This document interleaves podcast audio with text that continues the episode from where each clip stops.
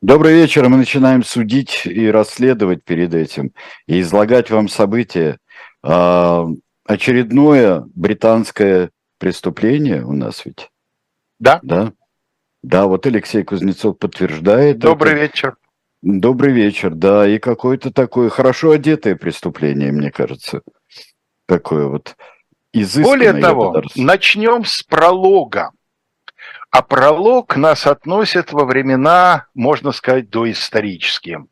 25 октября 1854 года, окрестности Севастополя, Балаклава, Крымская война.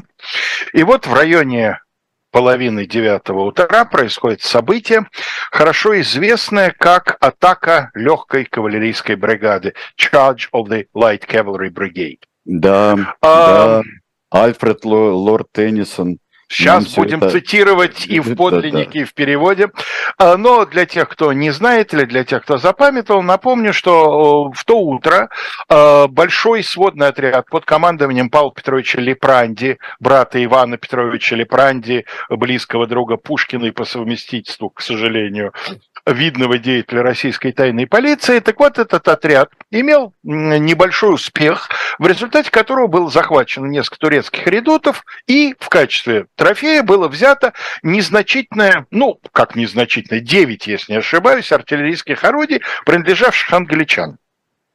И когда э, через эм, э, некоторое время после боя на место прибыли, э, значит, французские и английские командующие, значит, то лорд Раглан, который командовал британскими войсками, выразил сожаление, дескать, ну что ж такое, пушки отдавать жалко, вон русские их увозят, значит, в свои Ой. порядки. Да, на что француз сказал, да ладно, ну что, ну, ну бывает, ничего страшного, то есть как бы он не выразил выразил там по этому поводу никаких особенных э, эмоций, на что Раглан, тем не менее, э, значит, диктует э, одному из своих адъютантов приказ, который должен быть передан командиру кавалерийской дивизии, расположенной неподалеку. И приказ этот был составлен в самых, что ни на есть, недвусмысленных категорических выражениях. Лорд Раглан желает, чтобы кавалерия быстро выдвинулась к линии фронта, преследуя противника, и попыталась воспрепятствовать неприятелю увести прочь орудия. Отряд конной артиллерии также может присоединиться. Французская кавалерия находится на вашем левом фланге. А вот последнее слово этого приказа не оставляло никаких сомнений в том, как его следует выполнять. Immediate. Немедленно. Ну да. Потом Раглан будет утверждать, что офицеру на словах было сказано if possible. А, ну конечно, да, да, да, да. Офицер да, этот да. сам погибнет в атаке, поэтому, значит, э, с него уже спросить ничего будет нельзя. А вот командующий кавалерийской дивизией будет категорически это if possible отрицать. Когда командир, эм, э, дивизия состояла из двух бригад, тяжелой кавалерии, легкой кавалерии. Вот когда командир легкой кавалерийской э, бригады э, генерал Кардиган выразил сомнение в том, что этот приказ обдуман, осуществим, рационален и так далее, то эм, э, на это ему старший воинский начальник ответил, у нас нет выбора, кроме как повиноваться. We have no choice but to obey. И вот после этих слов Кардиган командует в атаку. Атака продолжалась 20 минут. Она стоила легкой бригаде примерно половины личного состава. Из 600 человек почти 300 из этой атаки не вернулись. Они были убиты, ранены или захвачены в плен. И вот упоминавшийся тобой Альфред Теннисон практически сразу же воспел подвиг солдат и э, осудил, скажем так, э, решение начальников. Forward the light brigade. Was mm-hmm. there a man dismayed? Not though the soldier knew someone had blundered, there is not to make reply, there is not to reason why, but there is but to do and die. Into the valley of death rode the 600. Да? И хотя солдат знал, что кто-то, ну, сегодняшним языком я перевел накосячил, бландер, ну, да. совершил грубую, очевидную ошибку, да, но вот они проявили мужество, они не задавали вопросов, да, их задача to do and die, сделать и умереть. В долину Кстати, смерти. друзья, приехали. посмотрите, да, э, друзья, посмотрите, был очень горький, иногда просто до черно э, смешной от идиотизма начальства э, с этими самыми портновскими и, я бы сказал, галантерейными именами Реглан. Реглан, Кардиган, да. Да, это был великолепный фильм, концерт 60-х, «Атака легкой кавалерии». «Атака легкой кавалерии». Очень, очень страшный. Э, так фильм. вот, при чем здесь наше убийство? А при том, что вот этим до поры до времени не называемым мной командиром кавалерийской дивизии был третий граф Лукан. А наш фигурант – седьмой граф Лукан. Это его праправнук. Да, четыре графа всего прошло, да? Да, да с, с, с, с момента Крымской войны. И, э, значит, вот наш э, герой, будущий седьмой граф Лукан, он родился в 1934 году, соответственно, у шестого графа Лукана, кадрового профессионального военного, который будет командовать батальоном во Вторую мировую. Значит, э, и вот, значит, наш герой, которого звали Ричард Джон Бинэм, соответственно, седьмым графом он станет после смерти отца. Вот, это произойдет уже в 60-е годы. У него было такое, значит, вполне благополучное детство английского аристократа.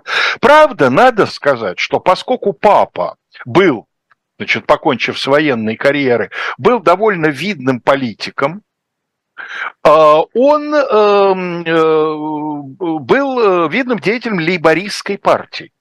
Поэтому особенно вот с этим аристократизмом там не перебарщивали. Ну, все-таки лейбористы, как бы, да, партия трудящихся, да. Но тем не да. менее. Тем не менее, во время войны мальчик вместе со своим э, сестрой находился сначала в Канаде, потом в Соединенных Штатах, потом в 45-м вернулся. Он закончил Итонский колледж, в университете он не учился, насколько я понимаю, но тем не менее связи, образования хватило для того, чтобы поступить на очень хорошую, достаточно высокооплачиваемую службу в банк. К этому моменту наш герой уже был совершенно законченным игроком. Вообще, судя по всему, хотя, насколько я понимаю, медицински это никогда не было диагностировано, но у него было то, что сегодня уже вполне официально считается э, значит, э, заболеванием, называется лудоманией, то есть страсть к игре. Да. Он был совершенно законченный игрок, играл в основном карты, но самых больших успехов добился, как ни странно, в нарды.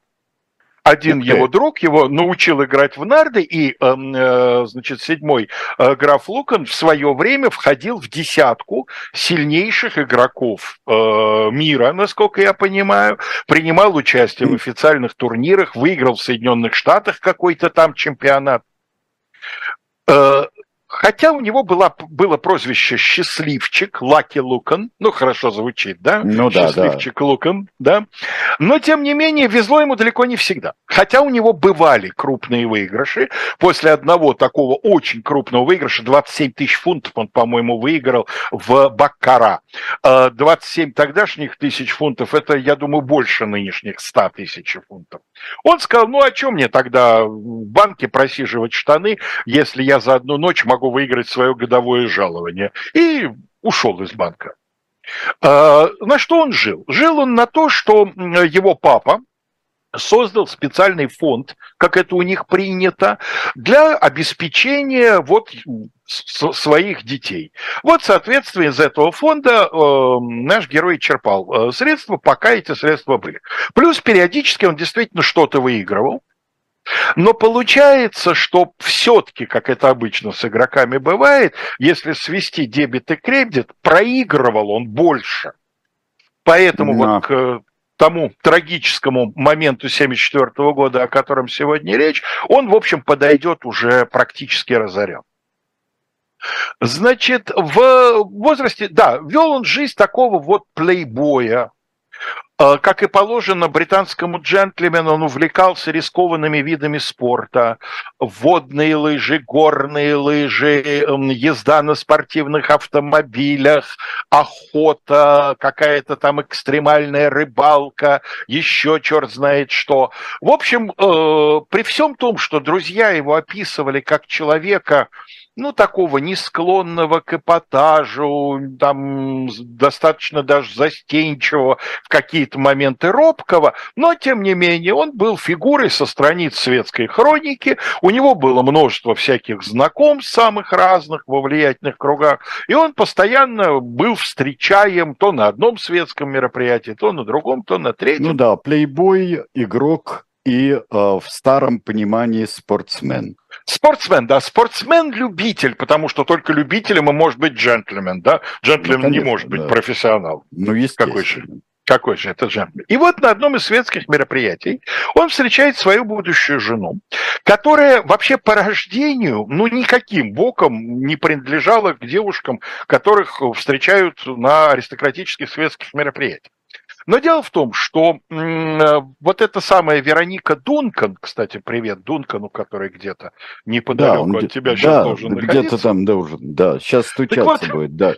Вероника Дункан э, и ее младшая сестра были девушками, хотя и по рождению ничего особенно из себя не представлявшими, но такими, что называется, решительными, обаятельными.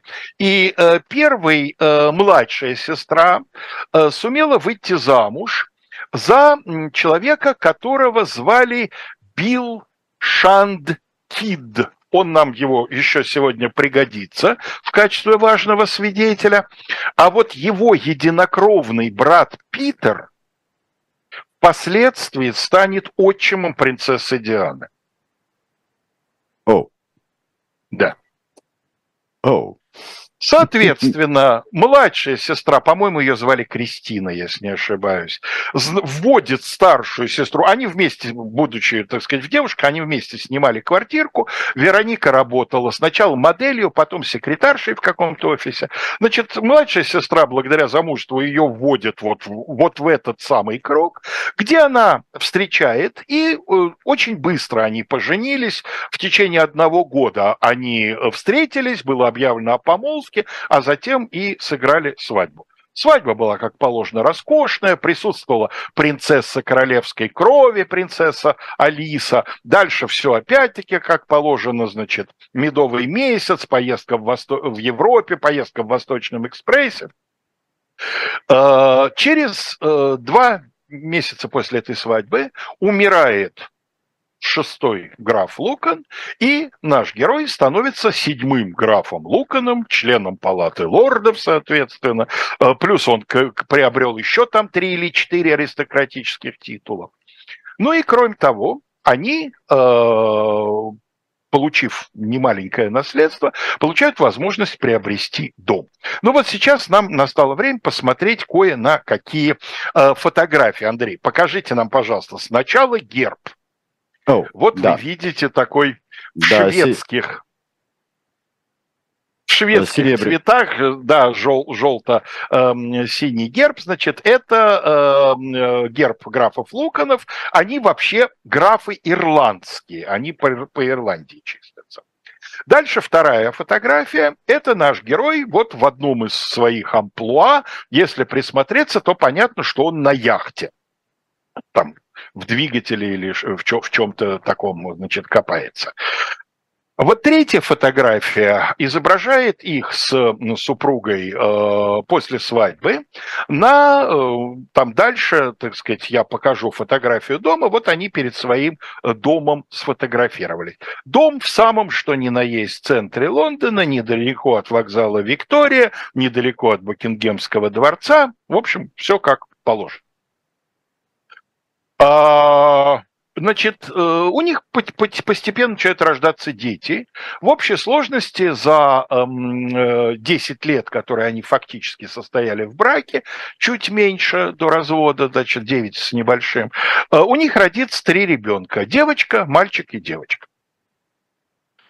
Но вот э, при всем том, что живут они вроде как достаточно беззаботно, путешествуют, э, значит, ездят по всяким аристократическим курортам, ну, ей все это очень нравится, она одевается у самых дорогих портных, она пытается приобщиться к гольфу, охоте и другим, так сказать, развлечениям людей этого круга, но постепенно между ними все больше и больше э, усугубляется всяких противоречий, и она периодически узнает о том, что вот он опять проиграл и проиграл крупную сумму, и что вот денег-то не хватает на самом деле. Она, видимо, более дальновидный и более практичный человек, чем он.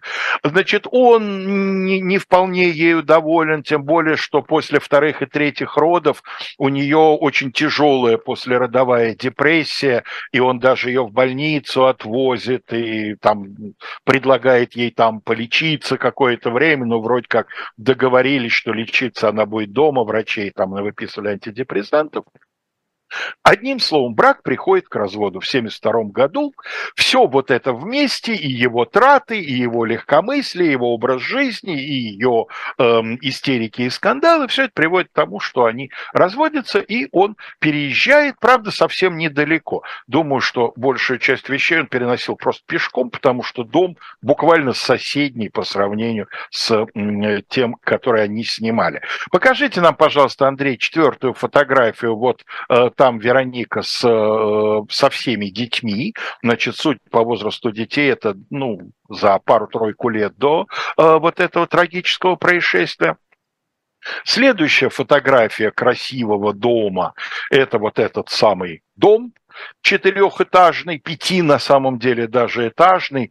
Но если мы налюбовались, давайте э, пятую, фото, э, пятую картинку посмотрим. Там справа это дом в разрезе.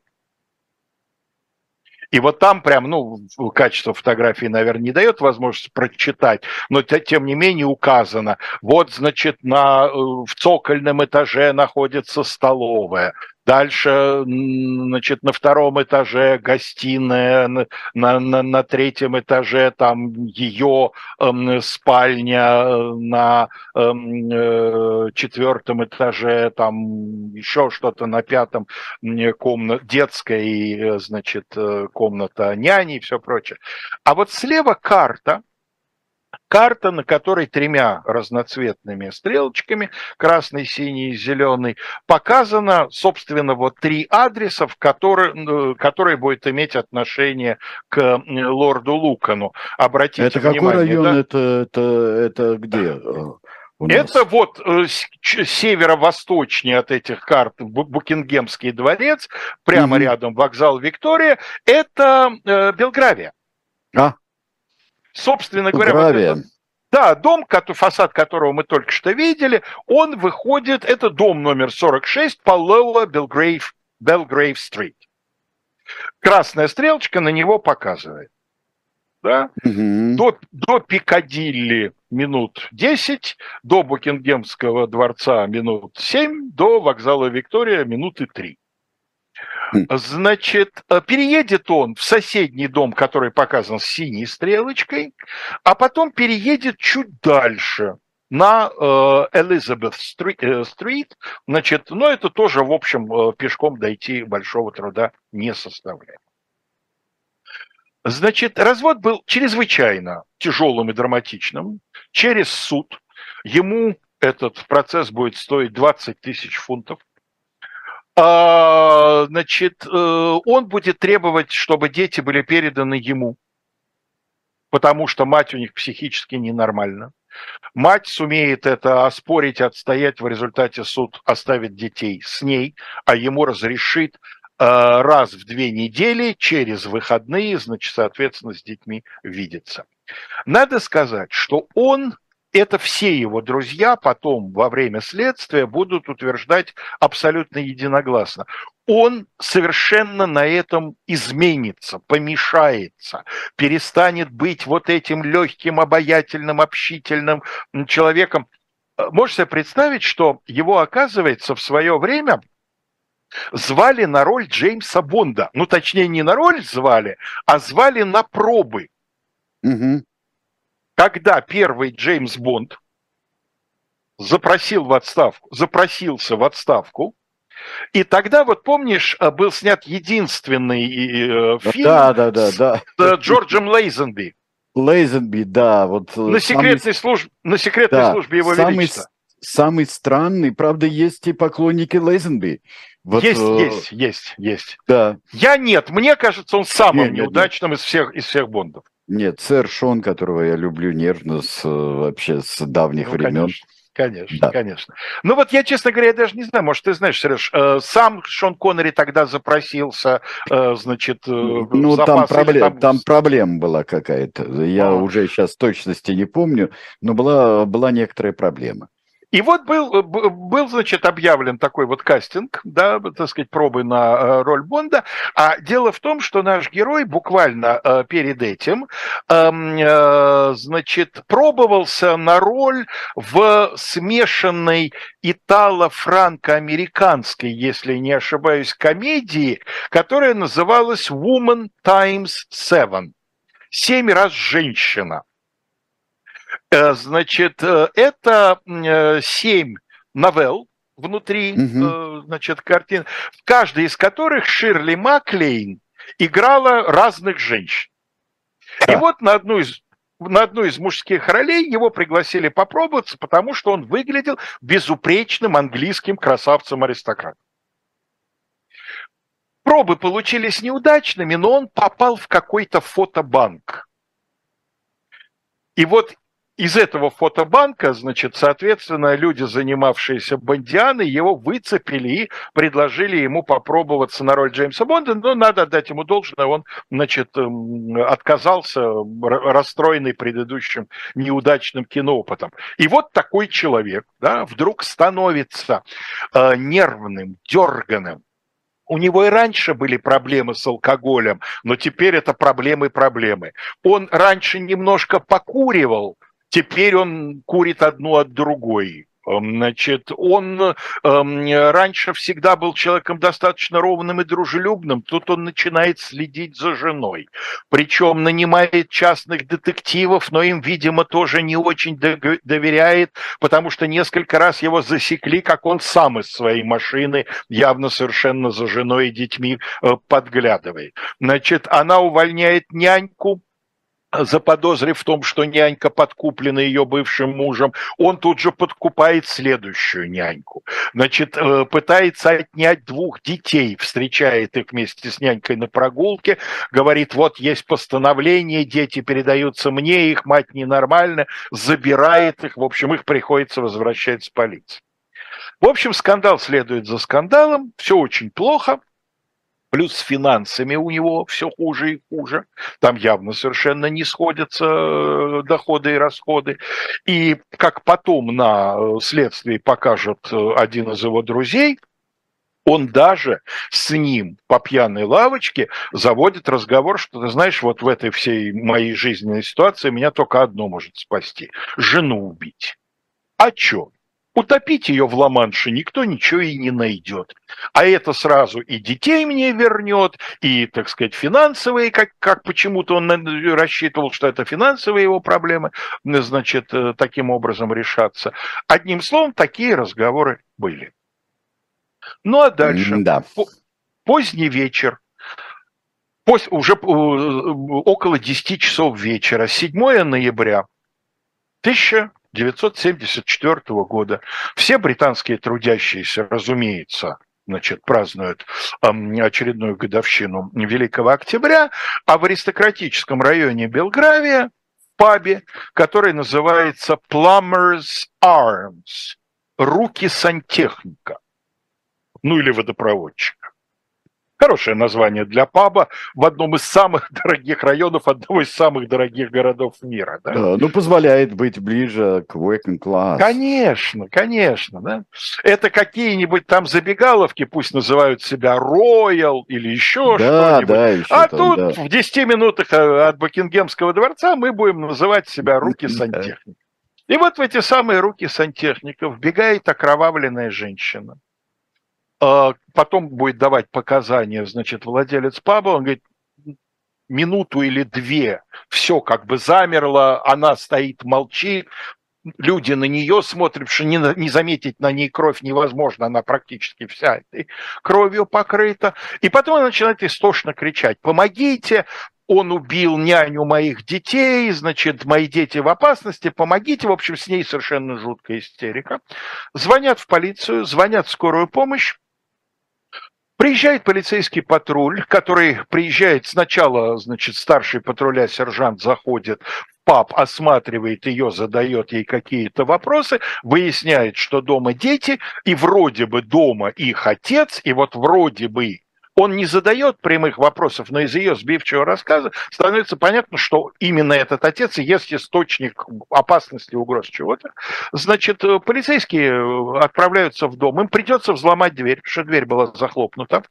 Значит, эм, и э, сразу в прихожей видны следы крови, полицейский идет сначала наверх, он, он уже знает, что спальня детей там, находит детей, младшие дети вообще спят, старшая девочка не спит, она спросила, а вот где мама, вот это самое. Ну, в общем, дети порядке, дети живы, дети в безопасности, с ними оставляют младшего полицейского, а старший полицейский идет осматривать нижний этаж дома и после перерыва, наверное... Да, мы узнаем, что он увидел.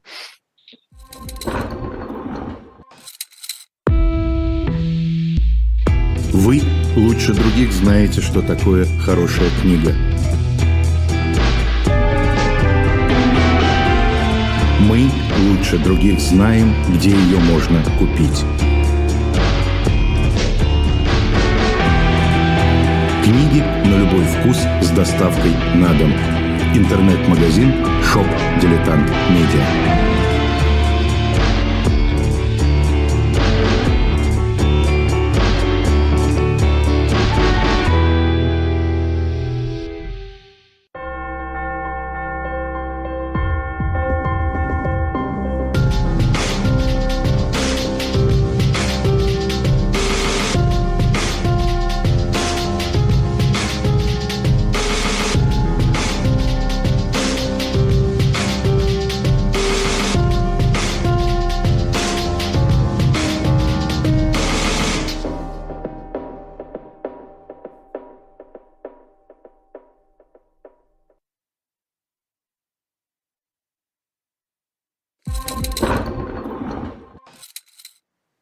Книгу, которую я сегодня уже предлагал во время передачи с Белковским, и которую я э, вам еще раз предложу, это книга э, «Кровь и символы».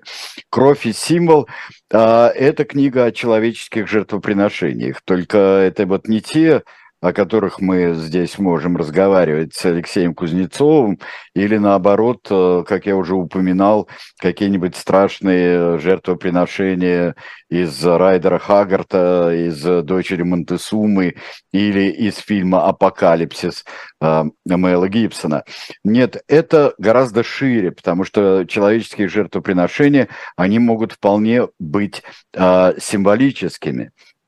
Э, не только там каких-нибудь там слуг э, э хранить э, в, в могиле конунга или в, в кургане какого-нибудь князя или хана, но и это принесение, как, например, служение, э, отдавать как невесту божества какого-нибудь, да, это и весталки, и, в общем-то, и монахини тоже.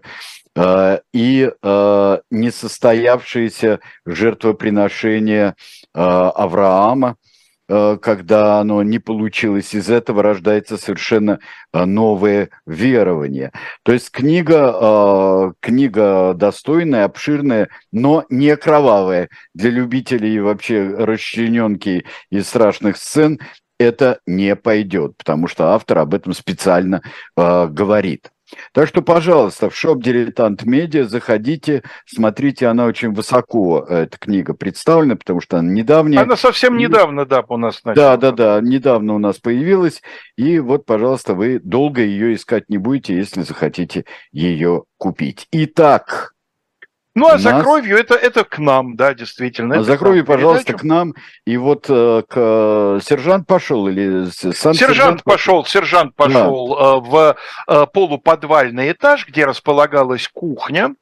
Э, значит, включил свет, ничего не произошло, потому что лампочка, как потом выяснится, была заранее вывинчена. Была абсолютно рабочая лампочка, но она была вывинчена и лежала там на э, каком-то разделочном столике. Ну, он при помощи фонаря фонарика, значит, э, ее нашел, ввинтил, а все забрызгано кровью.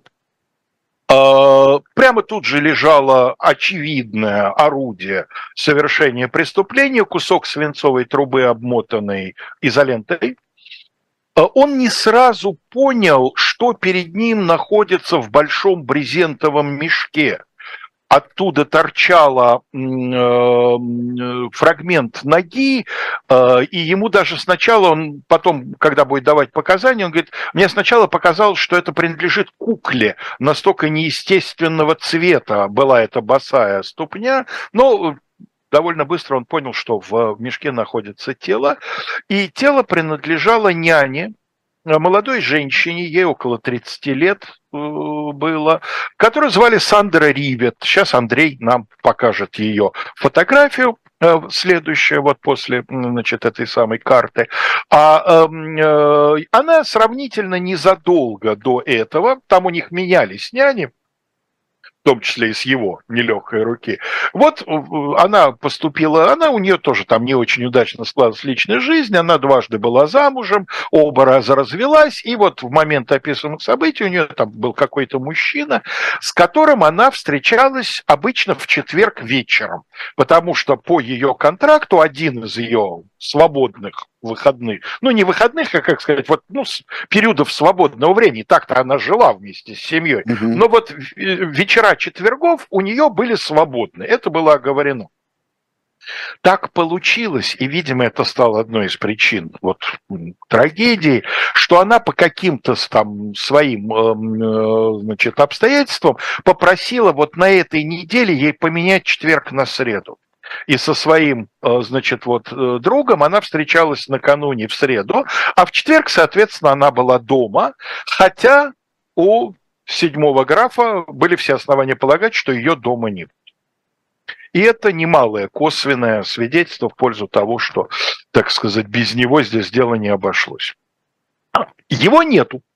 Угу. Мужчины нападавшего в доме нету, причем, естественно, полиция осмотрела внутренний садик и так далее, никаких следов, что кто-то там скакал по газону, перелезал через ограду и так далее, то есть похоже, что все, кто в дом проникал, проникали через переднюю дверь. Он тем временем дает несколько раз за эту ночь дает о себе знать. Во-первых, он звонит матери звонит матери и говорит, «Э, знаешь, эм, вот ужасное что-то случилось, вот меня, значит, э, жена сейчас обвинять будет, ты, пожалуйста, ни во что не верь, а самое главное, позаботься, значит, о детях, забери их к себе, потому что Вероника совершенно не, не в том состоянии, в котором ей можно с детьми иметь дело. В это время у матери уже находится полицейский. И она говорит, слушай, тут вот офицер полиции, может, ты с ним поговоришь? Нет, нет, я утром сам появлюсь, так и скажи, так ему и передай, я утром сам приду в полицию uh или позвоню, в общем, я сам выйду на связь. Естественно, ни на какую связь он не выйдет. А, около полуночи он приезжает в дом своих друзей, мужа и жены. Их фамилии Максвелл Скотт. Но его Йена, Максвелл Скотт, э, в это время дома нет, он в Лондоне задержался, они тоже принадлежат советскому обществу, он задержался на какой-то там вечеринке, значит, дома, соответственно, находится только его жена Сьюзен. Она уже спит. Значит, э, седьмой лорд ее будет и вываливает на нее такую историю. Дескать, он шел мимо своего бывшего дома – через окно увидел, что на кухне на Веронику напал какой-то мужчина. Он ворвался, значит, мужчина убежал. А Вероника на него начала кричать, что это ты подослал ко мне наемного убийцу, он тобой подослан. В общем, и поэтому совершенно очевидно, что теперь она будет его обвинять в том, что вот он, значит, совершил убийство няни, на саму Веронику набросился. При этом, э, значит, он пишет письмо в доме вот этой своей приятельницы, пишет письмо своему свояку, вот этому самому эм, э, Биллу Шанду Кидду, что они женаты на сестрах, да, и письмо, которое потом будет одним из важнейших доказательств в этом деле, является, пожалуй, наиболее таким вот концентрированным изложением э, той версии, которую он представляет. Сегодня ночью произошли ужаснейшие вещи, о которых я кратко рассказал матери. Когда я прервал драку на Лоуэр Белграйв-стрит и нападавший скрылся, Вероника обвинила меня в том, что это я его нанял. Я отвел ее наверх, уложил Фрэнсис в постель, это старшая дочь, так. и попытался привести ее, то есть Веронику, в порядок. Она вроде бы успокоилась, но когда я пошел в ванную, покинула дом. Косвенные улики против меня серьезны. Если Вероника заявит, что все это моих рук дело, так что я залягу на дно на какое-то время, но я беспокоюсь за детей. Если получится, я хочу, чтобы они жили с тобой, а попечители из банка э, э, на Сент-Мартинс-Лейн оплатят школу. Вероника ненавидит меня, сделает все, чтобы меня обвинили. Для Джорджа и Фрэнсис знать всю свою жизнь, что их отца обвинили в убийстве, будет слишком тяжелой ношей. Когда они подрастут достаточно, чтобы понять, объясни им, что такое паранойя, и позаботься о них. Значит, из письма понятно, что его волнуют две вещи. Его волнуют дети, и его да. волнует, что она его выставит убийцей. Ну, по крайней мере, так он это все представляет. Она тем временем находится в больнице, но несмотря на то, что в нее вкача... вкачали всякие оглушающие дозы всяких успокоительных и всего прочего, она сразу же по, по горячим следам, как только полиция прибыла э, к ней для того, чтобы побеседовать, она излагает им такую историю. Значит, э, они были дома, няня, вопреки обычному порядку четверговому, значит, осталась тоже ночевать, и сказала, э, они были наверху, э, я, пожалуй, схожу вниз на кухню, сделаю, значит, нам чаю. И ушла. И долго не появлялась. Минут 20 ее не было, когда Вероника решила, что она посмотрит, не случилось ли чего. Она, значит, спустилась по лестнице, на нее кто-то сзади набросился. Она ужасно закричала, услышала голос «Замолчи, заткнись» как она потом будет утверждать, она сразу по голосу узнала мужа, он начал ее душить, она каким-то образом выкрутилась, ударила его там, изловчилась, ударила его в пах. В первой версии она не говорила, что теряла сознание. Потом она скажет, что она на какое-то время потеряла сознание, когда она пришла в себя, значит, над ней стоял э, э, ее бывший муж, и тогда якобы Значит, она, чтобы спасти себе жизнь, сказала, ну что ты, ты вот убил няню, ну вот да, так получилось. Ну тебя же, значит, вот осудят, давай я тебе помогу, давай я тебе помогу скрыться, но только ты понимаешь, что тебе придется, значит, несколько дней здесь просидеть в доме, никуда не выходя, у тебя же вот ссадины на лице, да, пока это не заживет, ты на люди показаться не сможешь, они прошли наверх, Действительно, там их встретила старшая дочь, ее отправили спать, а дальше он отправился в ванную смывать себя кровь, а она выскочила из дома и побежала в соседнее здание, вот в этот самый паб, где, собственно, Это мутная то, история со всех сторон, мутная, Абсолютно мутная. Его слово против ее слова, но есть, конечно, и определенные материальные свидетельства.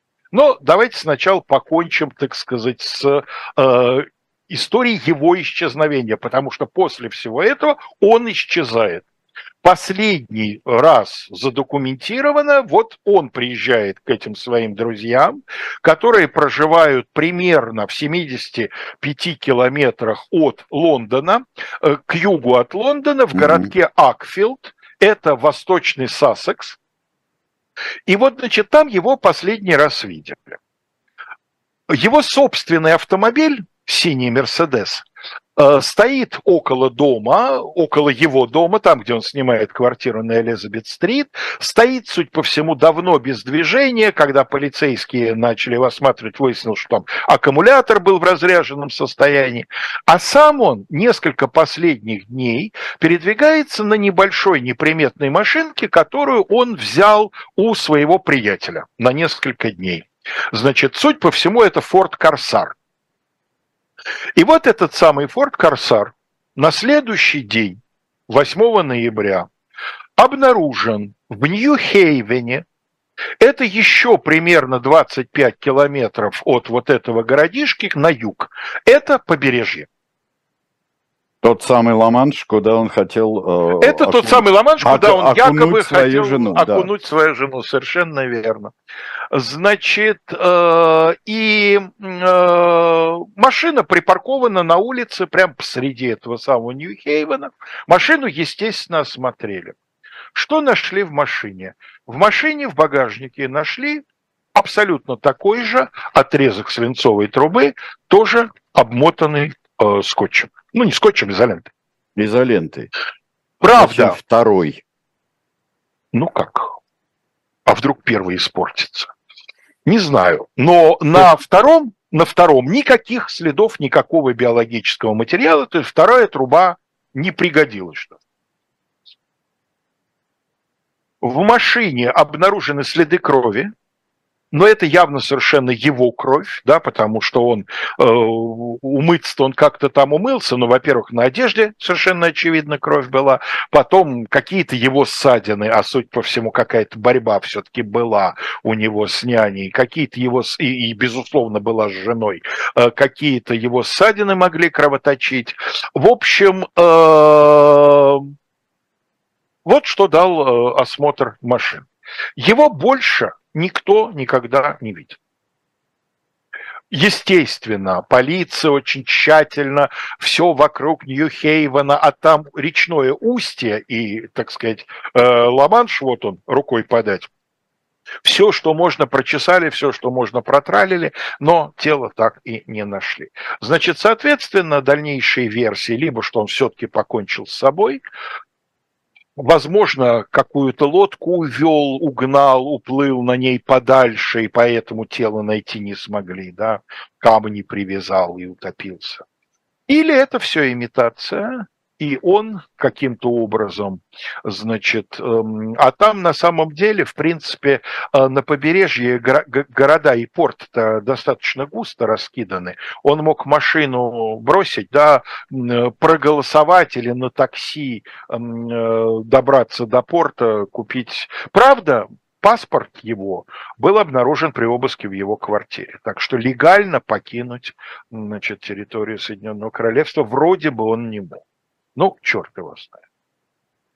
А да. дальше проводится коронерское расследование, инквест, и проводится оно в чрезвычайно необычном формате. Значит, ну, две последние фотографии мы сейчас посмотрим. Значит, на э, первой фотографии это э, человек, который будет возглавлять э, расследование и э, который потом на протяжении э, довольно долгого времени э, еще будет уже, ну, как бы из личного интереса заниматься его поисками, уже уйдя в отставку, это человек, который на момент описываемых событий носил звание Detective Chief Superintendent. Это один из руководителей лондонского уголовного розыска, Рой Ренсон. А вот на э, последней фотографии на последней фотографии, э, значит, э, это коронер Кевин Терстон, который э, и проводил, собственно, вот это вот коронерское расследование, которое называется «Инквест». Мы не раз о коронерских инквестах в наших передачах, посвященных Великобритании и США, говорили, но вот как раз настало время чуть-чуть поподробнее об этом сказать. Коронерское расследование не заменяет суд, это не суд, Коронерское расследование должно установить, насколько это возможно, факты в случае сомнительной смерти. В случае, если это смерть, либо неестественное, то есть в какой-то катастрофе, при несчастном случае, либо если смерть, э, да, если очевидно, что совершено преступление, как в данном случае, либо если смерть, может быть, и выглядит как естественная, но есть какие-то подозрительные обстоятельства, и эти обстоятельства хорошо бы провести. Коронер, во-первых, э, по сравнению с прежними временами, когда это был там джентльмен, да, без особенной специальной подготовки, в Англии 20 века коронер это обязательно человек не просто с медицинским эм, образованием, а с подготовкой судебного медика. Угу. Кроме этого, он получает очень серьезную юридическую подготовку для того, чтобы выполнять вот эти медико-юридические функции. Обычно в это время коронерское расследование проводилось без присяжных. Но, в принципе, любой коронер, если он считает, что это требуется для дела, может созвать жюри, коронерское жюри присяжных. И в данном случае коронер это сделал. И особенность этого расследования заключается в том, что это последнее в английской истории, потом закон изменили в 1977 году, последнее в английской истории, истории коронерское расследование, которое не просто констатировало, что смерть была результатом там, покушения на жизнь, то есть что мы имеем дело с убийством, а прямо назвала человека, подозреваемого в убийстве. То есть седьмого э, лорда Лукана коронерское жюри присяжных назвало, по, по их мнению, виновным в убийстве. Это не судебное решение. И если бы Лукан был, вот если бы до него физически можно было дотянуться, то дальше за этим последовал бы суд. Суд бы сам независимо от коронерского инквеста, суд сам бы оценивал доказательства, суд да. сам бы пришел к э, какому-то решению, но такого суда не было в связи с отсутствием главного подозреваемого. Значит, что говорит в пользу ее версии? Что на самом деле не было никакого постороннего мужчины, а он сам Лукан напал на, э, сначала на няню. Возможно, в темноте, которую, судя по всему, сам устроил, вывернув лампочку, возможно, приняв ее за жену, при свете это было невозможно, потому что жена блондинка – это брюнетка, а вот в темноте, видимо, возможно. У обеих волосы средней длины, обе худощавого телосложения, возможно, они примерно одного роста. Поэтому ну и плюс явно совершенно он был в такой вот ажитации. Явно совершенно он не ожидал, что няня в четверг, когда у нее выходной э, будет, э, может оказаться на кухне. В общем, это вполне возможно, что он убил няню, приняв ее сначала за жену, потом поняв уже. Ну да, как наиболее это выглядит э, стройно. Вот главное, главный э, аргумент в пользу ее версии, не было найдено никаких следов э, постороннего еще одного мужчины. А его, а его есть? Ну, как сказать, его видели в окровавленной одежде, да, э, его видела со следами крови вот эта самая его эм, приятница, которой он при, приедет письма э, писать, да, а, значит, э, его видела дочь родная, которая тоже будет давать показания, девочке все-таки уже 10 лет, ее тоже коронер опрашивал. А, отпечатков пальцевых его на кухне нет. Но я так скажу. И на орудии, и на оружии, на, на орудии преступления тоже нет. Я так скажу, мне, честно говоря, это тоже дополнительно несколько подозрительно, потому что если бы история была правдива, и вот он ворвался с улицы, ну да, он с улицы, ноябрь, холодно, он в перчатках. В перчатках он в любом случае, если он замыслил преступление и если он прибежал. Ну, Но извините вот еще... меня, обматывал изолентой, обматывал э, трубу, да еще и запасная. Вот, так запасная это все дело и решает, потому что если бы не запасная в машине, то можно было бы сказать, что трубу принес с собой убийца. Но то, что у него в машине такая же запасная, чистенькая, новенькая, готовая к употреблению, конечно, подрывает его версию очень сильно. И еще один, на мой взгляд, тоже такой очень мощный гвоздь в гроб его версии заключается в том, что полиция провела следственный эксперимент и выяснила, что для того, чтобы с улицы через окошко кухни увидеть, что там происходит, нужно подойти прямо к этому окошку и довольно еще таким прихотливым образом загнуться. Да. да, потому что э, окошко, э, значит, э, под потолком да, этаж полуподвальный, и с улицы, вот просто с тротуара, через него ничего не видно. Чтобы было видно, что происходит на кухне, нужно специально этим, как говорится, интересоваться. Ну, еще обычные, там, там ведь такой небольшой э, ровчик обычно конечно, в, конечно, в лондонских-то домах, да, конечно. в английских вообще. Что-то и вот здесь получ... получается, такое... что версия его не очень, так сказать, убедительна. Другое дело, что есть, конечно, сомнения. И книжка, которую я вот, э, э, значит, фрагментарно прочитал фрагментами к сегодняшней передаче, она как раз э, написано там одной журналисткой, которая в это время работала в Daily Mirror, заинтересовался этим делом, потом проводил свое собственное расследование. Она как раз считает, что его вина никоим образом не доказана. Есть люди, которые, как говорится, топят за его невиновность или, по меньшей мере, за недоказанность его вины. Но я хочу сказать, что какая-то действительно очень темная история. И вот один из аргументов заключается в том, что по показаниям некоторых друзей, как раз незадолго до убийства он стал поспокойнее, перестал постоянно вспоминать во всех разговорах вот, эм, значит, ненавистную жену и разлученных с ним малюток. И родители сказали, да, вот он как-то вроде стал получше. Если раньше он на каждом семейном обеде только об этом мог говорить, то потом он опять вернулся к каким-то вот старым темам, там рассказывал о своих спортивных делах, о своих знакомствах и так далее. Но это показания родственников, это показания друзей, кроме того, на очень субъективную тему. Человек стал поспокойнее или не стал поспокойнее. Да он, может быть, и стал поспокойнее, но не настолько, чтобы что-то там не триггернуло, и он не слетел с нареза. Да еще поспокойнее он мог стать, заготовив две трубы. Приняв решение, заготовив да. две трубы, совершенно верно. Вообще вторая ну, труба меня очень как-то... Э, ну, вторая как труба убийственная, конечно, штука.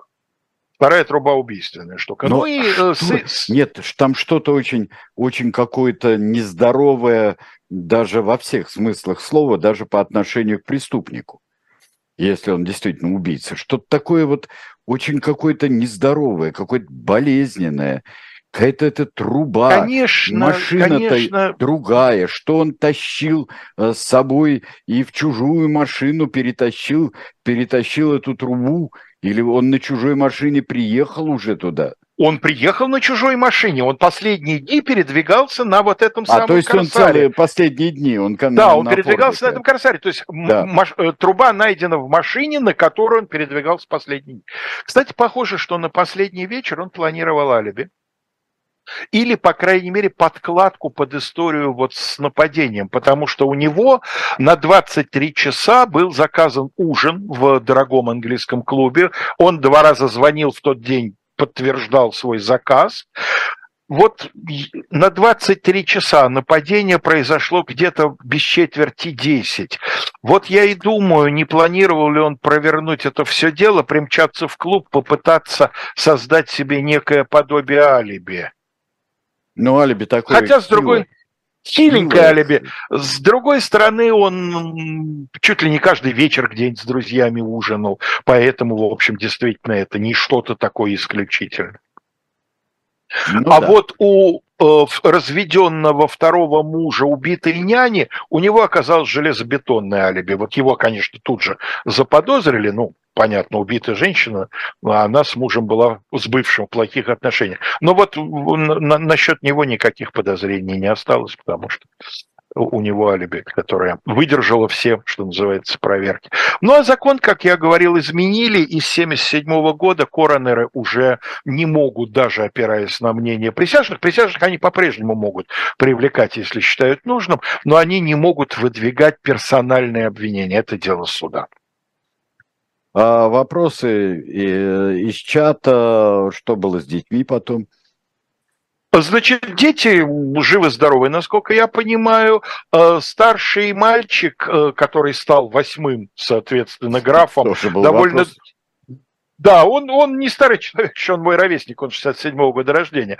Он, значит, довольно долго добивался этого, потому что если наследство открыли в 99-м, 25 лет прошло, да, безвестного отсутствия. То, что касается вот всех этих лордских дел, ему пришлось ждать до 2016-го. Так что место в, пала... место в палате лордов было вакантно. Дети, по-моему, все, все, все трое живы, а вот Вероника покончила с собой в 80-летнем возрасте несколько лет назад. Все равно история остается достаточно мутной. Да. За что Конечно. мы любим английские преступления. Для чего мы да. их так регулярно в нашу программу да, притаскиваем. За что я люблю еще англичан, что они никогда не открывают, если это было тайны или розыгрыши, или какая-нибудь э, вещь там э, под псевдонимом писать что-нибудь. В отличие от э, многих других, они никогда не раскрывают ничего. Вот. И в отличие тут от тоже... дела Бабченко, да? В отличие, ну да, в отличие еще там от э, Ромена Гори, да, Эмиля Ажара, да, что да, все да, равно да, хоть, да. хоть потом пос, э, там держат тайну здорово. А у нас Но сегодня, Сергей Александрович, с вами 75-я после Эховская передача. Постеховская 75-я. Замечательно. И 445-я вообще. Матерь Божья. Ну ладно, хорошо.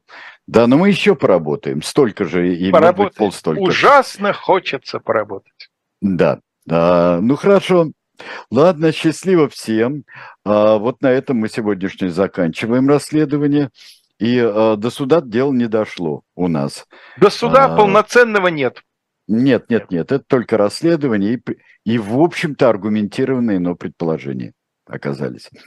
Хорошо. Всего всем доброго. До свидания. Завтра у нас и в 17, и в 18 на канале «Дилетанты». Завтра с Олегом Будницким мы а, по а, следам одной из статей последнего номера «Дилетанта» о театре в Орле. Вот та статья замечательная uh-huh. совершенно во время оккупации. Uh-huh. Мы поговорим uh-huh. о, о прессе, развлечениях, культуре во время а, немецкой нацистской оккупации на территории Советского Союза. Вот поговорим об этом. Всего доброго, до свидания. Всего доброго.